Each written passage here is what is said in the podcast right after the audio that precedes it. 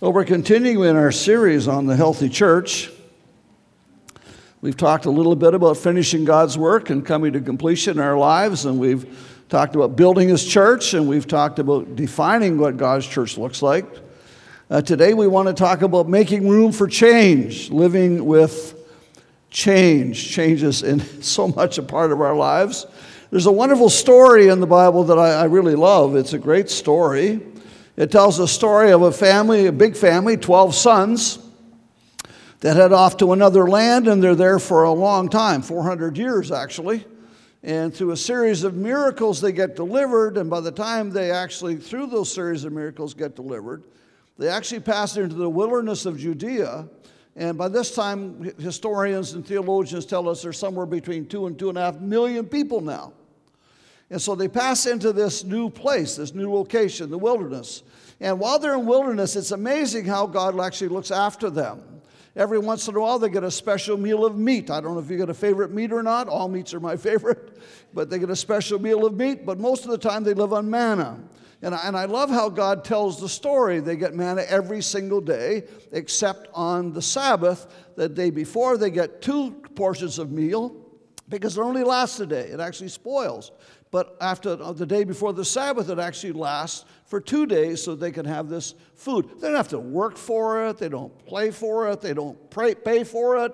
It's just there, it's there all the time. And I love how the scripture says it that there's enough manna for everybody, regardless of how they eat.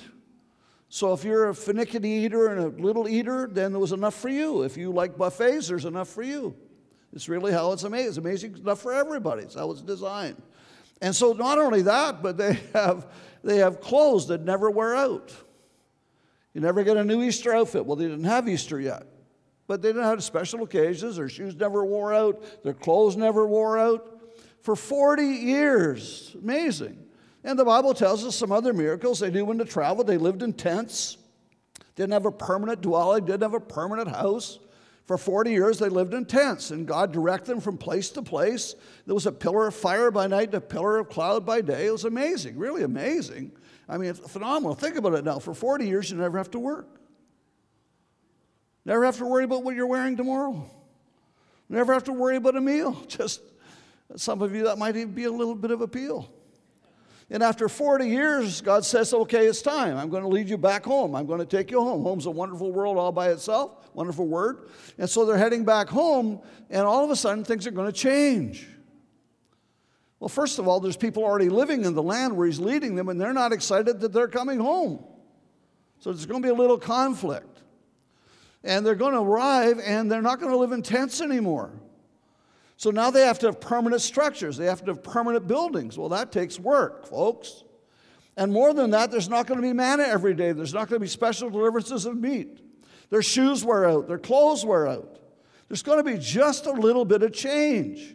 Just a little. Think about it now. There's going to be a little bit of change. In reality, change is common, it's constant. Have you noticed that? Not just in that special moment, but what doesn't change? Everything changes. Not only is it constant, but it's inevitable. You can't stop it. The truth of the matter is, a lot of change happened. People aren't aware of this, but one of the great events that changed the world that we live in was when they put a man in the moon. The scientific work around that was so phenomenal that it's impacted all of society. It just did.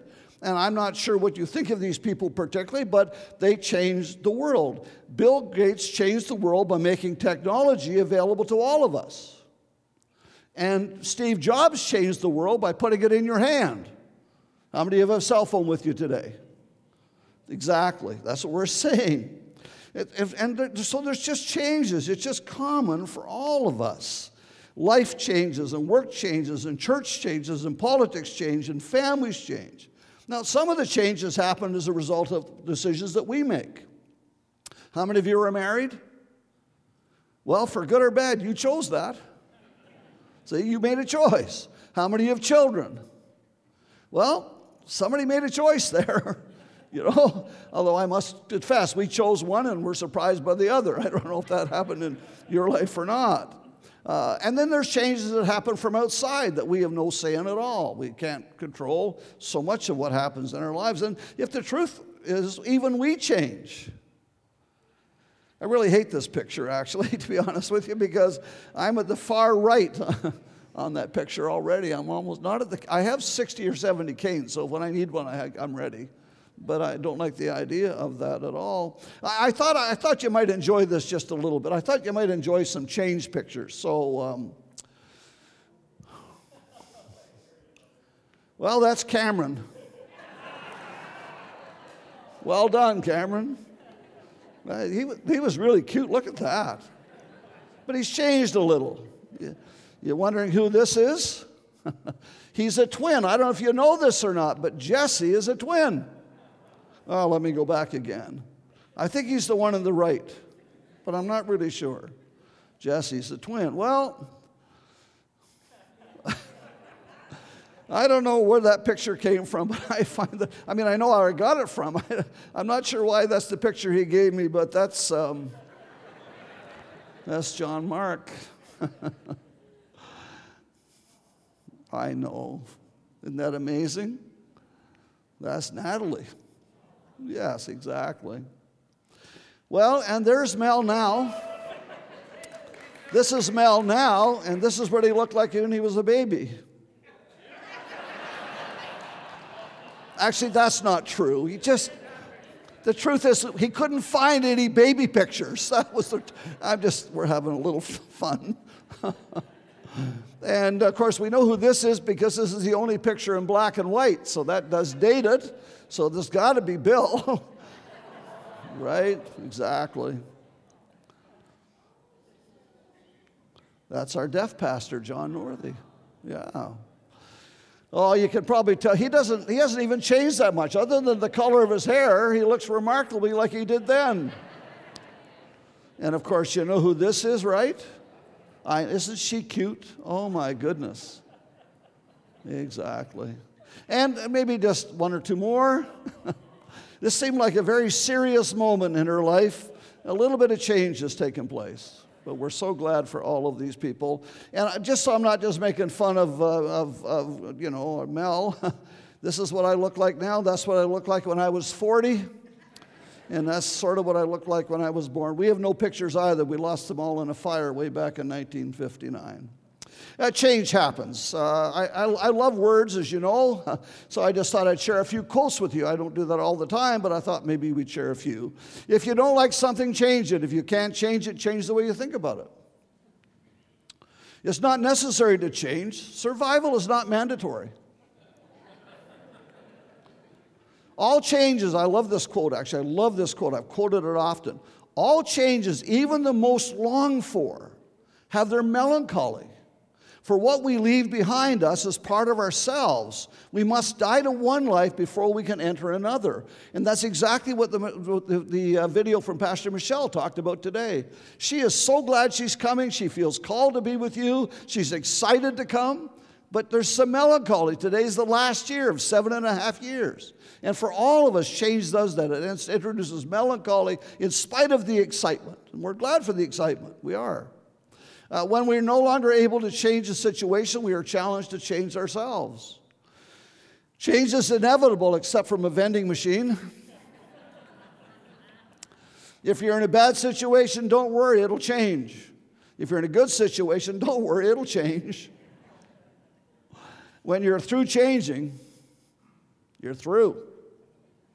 Just thought I'd pause for a moment there. Uh, this is not a defense to anybody, I hope, but I did re- read it and I thought, well, that's kind of an interesting observation about change, so I thought I would share it with you. A stubbornness does have its helpful features. You'll always know what you're going to be thinking about tomorrow. Just letting that sit for a minute. If nothing ever changed, there would be no butterflies. Well, the problem is there's four options when it comes to change, only four that I can think of. There may be more than that, but there's only four I can think of. The first one is we can resist. I don't like that. I'm not going to be part of that. I'm going to resist. The second is we can wait and see. Okay, I don't know, so I'm just going to be, I'm going to wait. Just going to see how it turns out. Turns out well, I'll be on board. If it turns out bad, I was never in favor in the first place.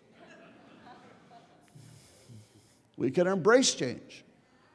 I'm ready. Let's try something new. This is my favorite, of course. We can lead change. Somebody's got to be in charge. It might as well be God, and under God, it might as well be us. I know, what a radical thought. What do we do with change? Hmm.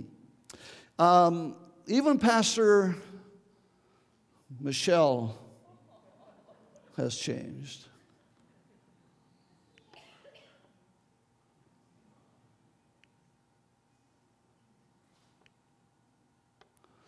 She's coming on July 4th. Here's what I believe, folks. I believe God took a young girl, became a young woman, a married woman, a leader, a pastor, and is preparing her all of this time to be your pastor.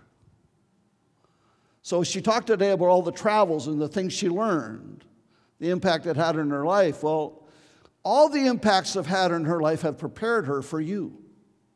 So that when she comes, this is God's perfect timing for you and for her. And if I can say it, I believe God's prepared you for her. So that as you come together in the will of God and the purposes of God, change is happening. But if he didn't, if God didn't want change, he'd have left it the way it was 30 years ago, or 20 years ago, or 10 years ago. But the world would have passed us by. So, can I ask you one little favor? I'm so honored to be your interim, and I'm so glad she's coming. I'm not unhappy, I'm not happy about leaving, but I'm I'd be unhappy to stay. It would be wrong. I'm so excited about her coming. There will be change. Can I tell you, it will not be the same. If it was supposed to be the same, God would have left it as it was. Will you do Pastor Michelle and God and you a favor? Will you just give us some time? Will you buy in? Love in, enter in, center in, work in, give in. Because when we do, we put ourselves in the place where change can happen for the good for God. Because God understands it can be difficult for us. I think it was, I think it was Mark Twain of, Huck, of Huckleberry Finn fame and Tom Sawyer who said, The only person in all the world that likes change is a baby with a dirty diaper. John Maxwell's a guru of thinkers and leaders, and he said the only person who really likes change is the only person who likes it is the person leading it. Even leaders don't like change unless they're leading it. There's some truth to that. Change is difficult for us. Now, friends, we started with the story from the Old Testament. I, I, this is the only message I'm going to share from the Old Testament. I think maybe one more, but I don't think so. Anyway, I believe we're not Old Testament people. That's the law. We're covenant people. We have a covenant with God called the New Testament.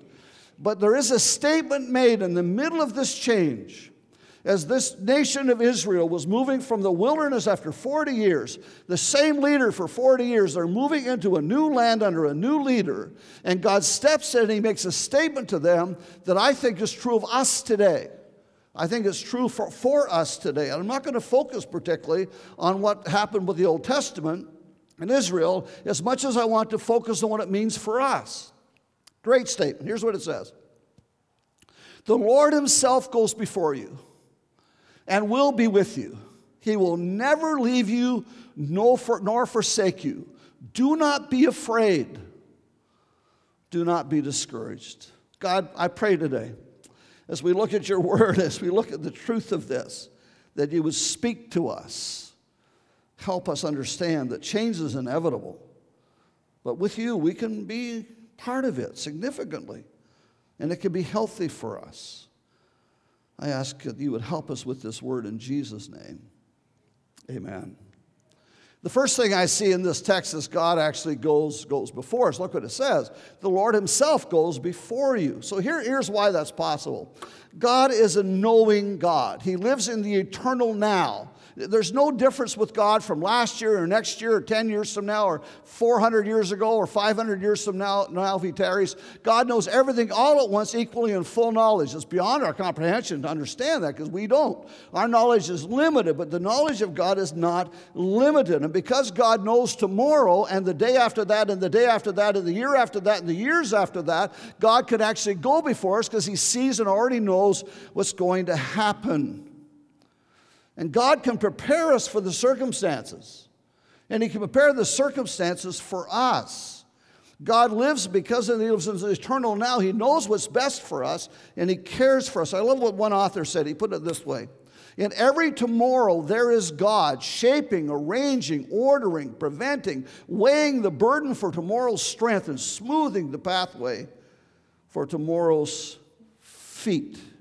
And God, in His wonderful way, wants to give us a sense of being led, not just living life as it comes, of being led, not just being sent.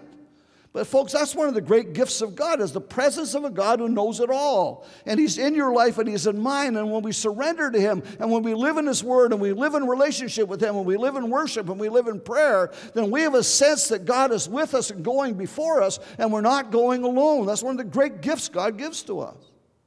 We're not alone. He goes before us. It's actually impossible to live and not think about the future. It's impossible. Every one of us think about the future. How many of you made plans for your vacation this summer? Uh, three of you. The rest of you just going to stay home?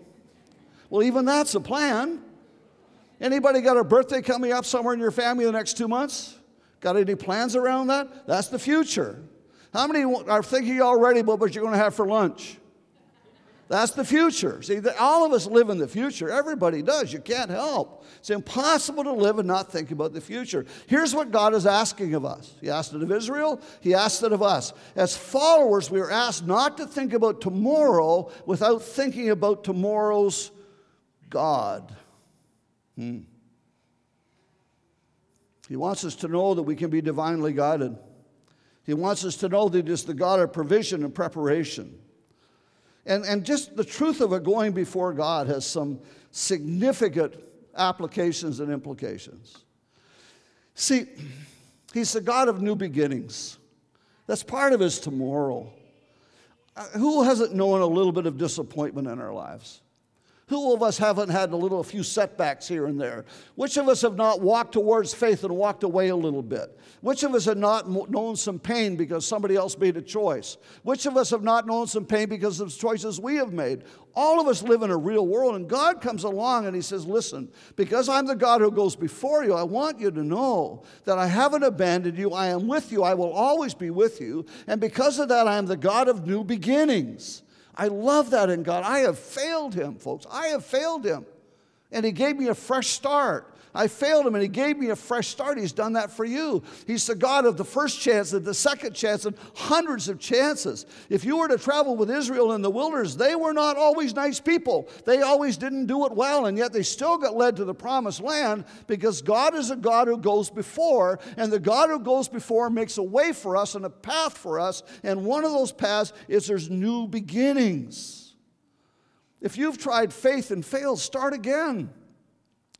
If you're in a moment of spiritual weakness, start again. If you're in a moment where you're a little discouraged, start again. If you're in a moment when life isn't good, go to God and say, God, I need a fresh start here. Because God is a God of new beginnings.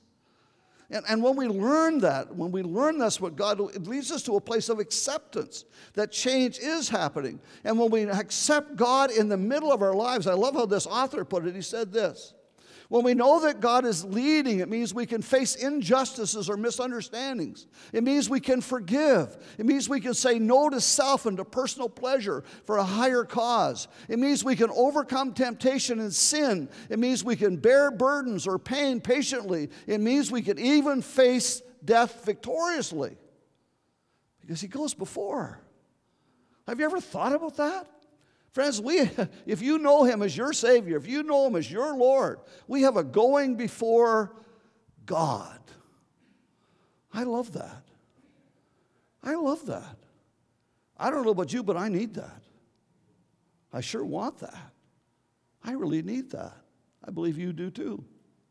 And then he comes along and he says something else. Not does he go before us, but he go, not only does he do that, but he goes with us. Look, look what it says. The Lord Himself will be with you. He will never leave you nor forsake you. There's a scripture that says He's closer than a brother. There's another scripture that says He's as close as the mention of His name. It's one of the reasons why I love church, to be honest with you. It's one of those places where together we sense the presence of God and know the presence of God and know together that He is with us. Here, here's some truths about that. Uh, when you understand that He will never leave you, you can fix your minds on God. You can rest in God. You can know the peace of God. You can trust His word, His love, His ability, and His trustworthiness. You can know His presence. You can have confidence in Him. You can know His faithfulness and His strength. Every once in a while, I don't know why it happens to you. I know probably why it happens to me, but every once in a while, I've got what those moments what I call the dark night of the soul, where somehow God seems absent and the heavens seem like brass, and I and I can't and I can't break through. And that's where sometimes the facts of faith are better than the feelings of faith. Because this is either true or it isn't. And at those moments when I sense the absence of God, I realize that God hasn't moved at all. I have moved. I have moved. George Doucette, a member of parliament, tells this story of he and his wife driving out one day in an automobile. And his wife is sitting on the passenger side, and he's sitting on the driver's side. And she turns to him as they come up behind this car with a young couple sitting in the front seat. But you can hardly tell there's two people because they're so close. They're just so close. It's like one head only. And then there was a bit of movement and realized there were two heads. And George's wife began to wax eloquent. Oh, George, do you remember when we were dating? Do you remember when we drove the car like that? Do you remember? Do you remember we used to sit really close? She went on and on and on and on. And finally, George couldn't take it anymore. And he looks over at her and says, Well, sweetheart, I haven't moved. I'm still sitting exactly where I was before. And God says that to us. When the dark night of the soul comes, the God who goes before, who promised to never leave us, says to us, I haven't moved. I'm waiting for you. You can come anytime. You can come all the time. You can come every moment, every time. I'm waiting for you to come. Hmm. Not only will he never leave us, he'll never, never forsake us. Never, never, listen, this is really important.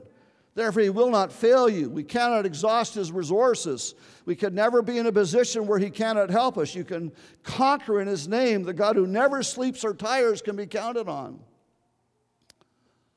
I love the story of a dad was at camping with his family, and for some reason, he and his little girl, she was about five or six, decided to go for a walk. And on the walk, they came to this swinging bridge, and she was really scared.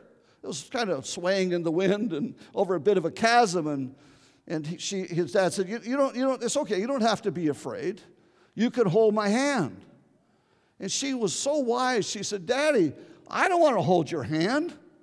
I want you to hold mine. He said, Well, what's the difference? She says, Oh, Daddy, there's a big difference.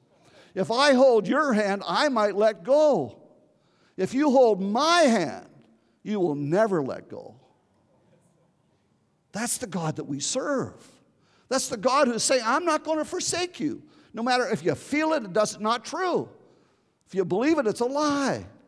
God will never leave you, He will never forsake you. He actually promises you divine presence, the presence of God. He is able to fully engage with us, all of us, at the same time.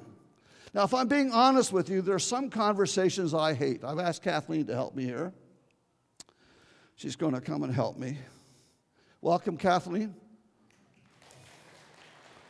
Grab a mic. So, one of the conversations I, I don't like goes a bit like this. So, Kathleen, uh, how long have you been at, at, at Calvary on staff? We have been here in our fourth year. Wow. What's it been like? What's it been like? Well, I've only been here six months, but I absolutely love it. Yes, these are great people, aren't they? Yes. Yes, so tell me about the people. Well, here's what I've discovered about them. I discovered they love the word and they love worship. They're amazed. I understand you're a mom. I am a mom. And how many kids do you have? I have three. And what's it like to be with your four, th- three? Three. What's it like to be with them? Well, kind of. I love being with my kids. They're amazing.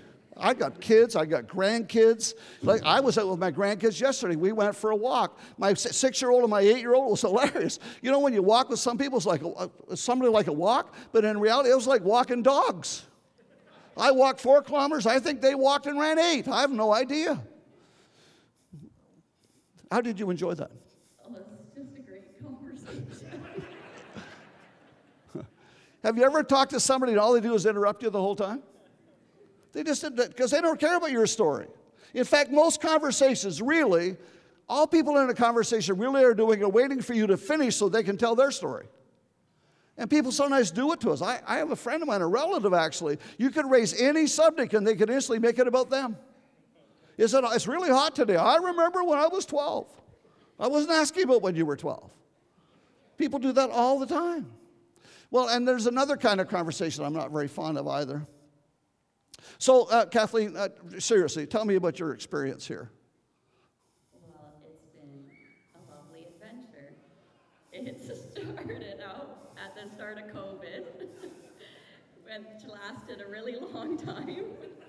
And then I, we had to cancel Easter, which really stunk, and then Christmas, which really stunk, and then the government kept making more announcements, and we had to change all over again. And then it was painful. Not as painful as our conversation. Every one, every one of us have this thing called a territorial imperative. It's the space when somebody gets inside, if you don't know them, you're uncomfortable. Right? All of us have that. Hers is about six feet. That's good because so is mine. And I'm a hugging guy, but when you get too close, if I don't know you, I get really. I actually ran into this one. we were te- we had this lady in our church who worked in our office. Hers was about 12 feet, and when she got a little feisty once in a while, I would just invade her space. I would just get real close, and she get real nervous, and she could back off, and you could end any conversation that way. And a lady came in, and we were all laughing, and a lady in our church came in, and she said, "What are you all laughing about?" And rather than tell her, I thought I would show her. Would you mind just standing real still? Okay. And I got real close to her like this, and I realized she didn't have one. And now I have no idea how to get out of it. I'm just, I'm so trapped. I didn't know what to do. Third kind of a conversation. You ready? So tell me about your boys. Oh, my boys are the best boys in the entire world. They're five and seven and almost nine. And they're really awesome, Bill. and you should love them. And they like soccer, and they like to hit me with uh, ball hockey balls and footballs, and I don't catch like I used to. and Willem is very sweet, and Dominic's crazy. Thank you. Have you ever been in a conversation and all the time they're talking to you that you feel like they're paying attention to everybody else but you? Have you ever just kind of wanted to say to somebody, if you don't want to talk to me, just say so, I'll leave? Thank you. Would you thank her?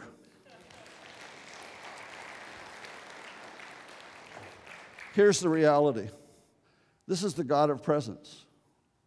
He will never interrupt you. He'll let you cry your heart out to Him, and He'll listen, and He'll wait, and He'll be patient, and He'll never invade your space. He'll give you as much of Him as you want. I have this little statement I've often made you could have as much of God as you want. The problem is, most of us already do. He'll never invade your space. He'll always wait for you to open the door. But when you open the door, He comes lovingly and kindly and runs in. And, and, and when He's talking to you and when you're talking to Him, He's not distracted by the 900 million other prayers being prayed at that time or whatever the number is. He knows you and cares about you and loves you. I'm so glad that God is not like us. I'm so glad that God loves us and gives his life to us and goes with us. God not only goes before us, but God goes with us. And hear my heart for all the lonely and alone people, God is a God who is present. For the needy and helpless people, there's a God who is near. For all the wounded and broken people, there's a God who is close. For all the rejoicing and hopeful people, there's a God who is worthy. And for all the lost and uncertain people, there's a God who is waiting and welcoming. Because we have a God who goes with us. He's a gentleman. And he's waiting for you. He wants you. Isn't that amazing? Wow. And then the third thing that's in this verse for Israel, but I think for us, we get to go with God. Do not be afraid. Do not be discouraged. He actually, he actually says, no fear. No fear or discouragement. Now, now, fear keeps us from the best of God. Fear robs us of God's fullness. And there are two kinds of fear there's fear fear from the outside. There's things over we have no control. I, have no control over global warming. I don't have any control over the heat in this building. It just hasn't been changed to the spring, and somebody else has to do that, and we have to hire somebody to do that, and they have to come when they're available. But they got tons of buildings they're having to change the heat for, and where's Mel when you need him? He, uh, he's on a well earned vacation. We have no control over the war in Ukraine. None of us have any control over that. And sometimes those things cause fear for us. Issues like inflation and government decisions, and they all influence our lives. And sometimes uncertainty can become part of us. And then, and then there's fear from the inside. Which one of us have not had a few uncertain fears from time to time? I remember reading somewhere once don't tell me that worry doesn't work, because most of the things I worry about never happen.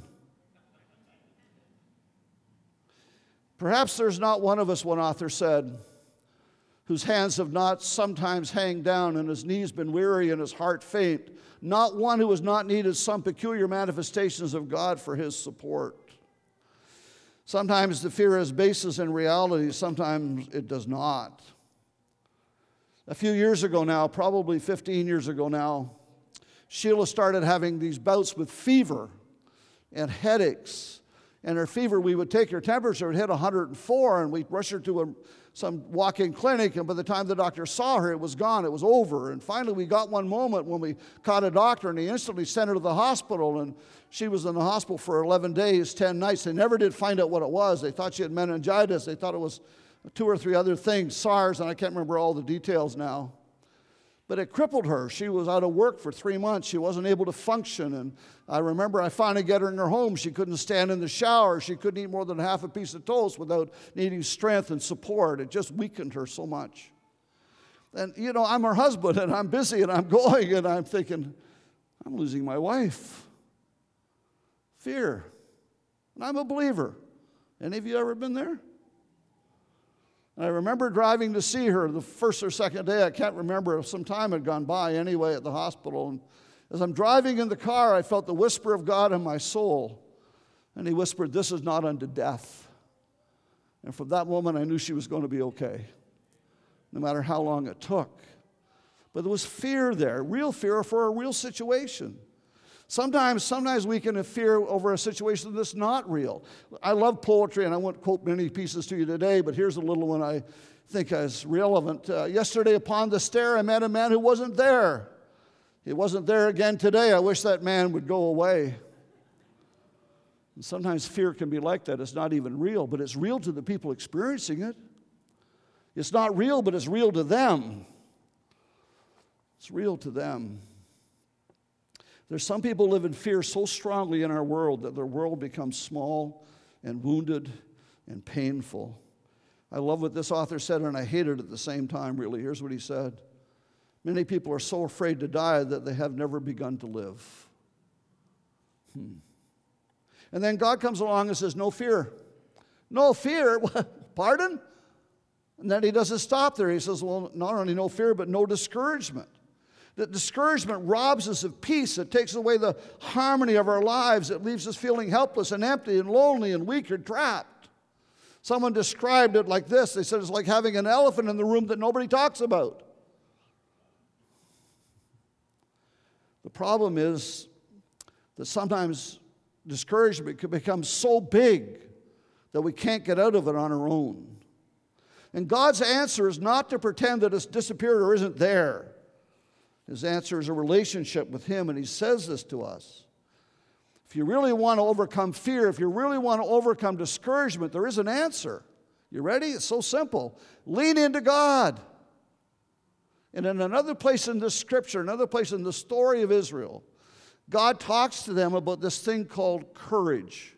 And the way to overcome fear and the way to overcome discouragement is not just to know that God goes before you and not just to know that God goes with you, but to know that you can go with God and you can go with God in courage. Now, listen, this is really important.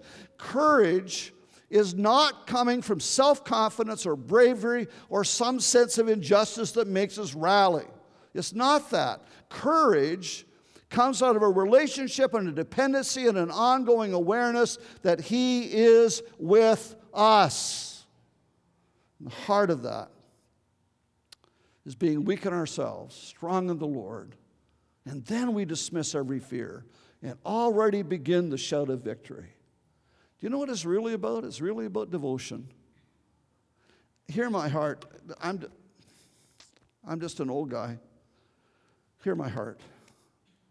So many of us believers rob ourselves of the best of God, of knowing that He goes before us, knowing that He goes with us, and knowing that we can go with Him by not being with Him.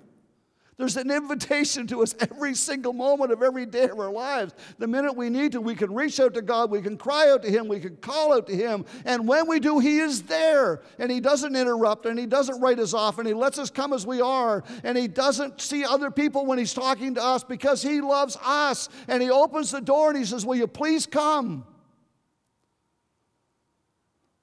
And that's God's invitation to you today if you're living in fear and discouragement and despair, anxiety, frustration, courage is not trying to solve it on your own.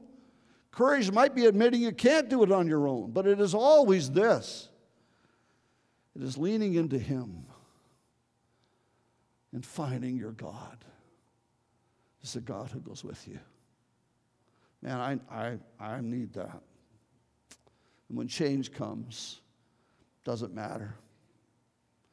Because you see, living with change is the secret. Here it is. The Lord Himself goes before you and will be with you. He will never leave you nor forsake you. Do not be afraid. Do not be discouraged. I, I love how Corrie ten Boom of Hiding Place fame said it. There's a, a plan to discriminate and to destroy the whole Jewish nation and that family cared for people. She knew what it was to face the penalty. And she made a statement that has impacted me from the first moment I heard it. I hope it will impact you. Never be afraid to trust an unknown future to a known God. Would you say that with me? Never be afraid to trust an unknown future to a known God. Let's stand and say it one more time. Never be afraid to trust an unknown future to a known God. God goes before us, God goes with us, and we get to go with God. Wow.